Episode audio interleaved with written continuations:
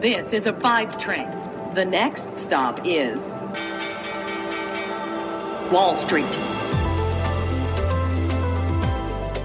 Hallo zu euch nach Deutschland und herzlich willkommen zu Wall Street Daily, dem unabhängigen Podcast für Investoren. Ich bin Sophie Schimanski und los geht's mit einem Blick auf den US-Handelsmorgen hier an der Wall Street.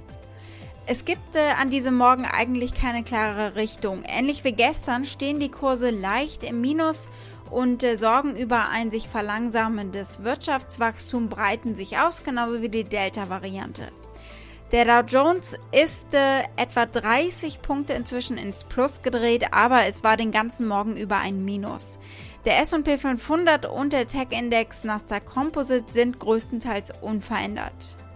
Der Dow Jones und der S&P 500 haben am Montag äh, etwa 1% unterhalb ihrer Rekordhochs geschlossen.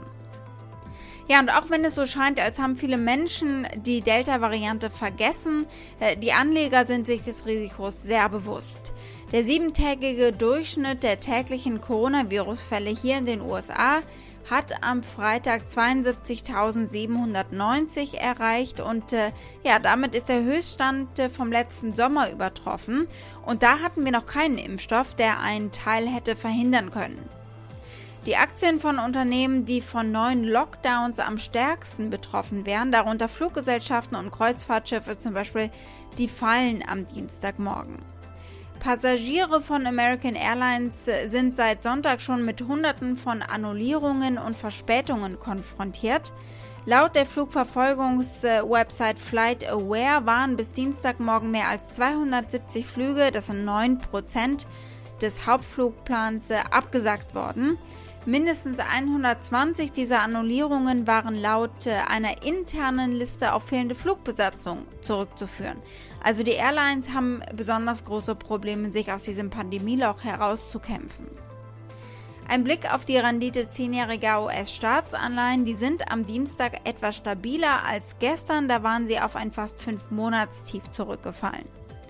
Die Ölpreise fallen weiter. Die Futures für West Texas Intermediate, also für die Marke WTI, WTI, äh, liegen unterhalb von 70 US-Dollar das Fass. Schnell noch ein Blick auf die abgestürzte Allianz-Aktie. Die schwächelt immer noch, liegt jetzt bei rund 192 Euro pro Aktie. In der vergangenen Woche ist sie um mehr als 8% gefallen. Da ist das kleinere Minus von etwa einem guten halben Prozent heute fast schon ein guter Tag. Also gestern Verlusttag an den amerikanischen Börsen. Die Berichtssaison geht munter weiter und da sind wir natürlich auch gespannt, was der Markt daraus macht. Die Allianz, die hat ja ordentlich federn lassen müssen, um es ganz salopp zu formulieren. Die Aktie hat ja auch schon im Vorfeld relativ schwach tendiert und jetzt sieht es doch sehr unangenehm aus. Wir schauen uns mal an, was wir denn so im Angebot haben. Und ich kann es jetzt schon sagen, das ist eine ganze Menge.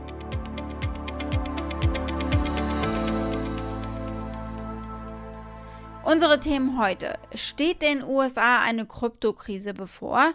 Heute werden wir hören vom neuen Chef der Börsenaufsicht Gary Gensler. Er spricht bei einer Konferenz und er hat offenbar keine Eile, Krypto salonfähig zu machen. Wir schauen auf die chinesische Tencent-Aktie. Das Unternehmen ist mal wieder unter Beschuss von der chinesischen Regierung und äh, den Staatsmedien. Wir blicken auf den Energieresen BP, der meldet Ergebnisse und die gucken wir uns mal ganz äh, frisch jetzt an. Die Aktie des Tages ist eine deutsche heute und zwar die vom Autobauer BMW, denn da gab es Zahlen zum ersten Halbjahr und zum vergangenen Quartal. Soweit die wichtigsten Themen der heutigen Ausgabe. Als Pioneer hört ihr die kompletten Folgen in unserer neuen App oder auf unserer Website thepioneer.de. Solltet ihr noch kein Pioneer seid, könnt ihr euch da direkt anmelden. Damit unterstützt ihr unabhängigen Journalismus und ihr haltet unsere Angebote werbefrei.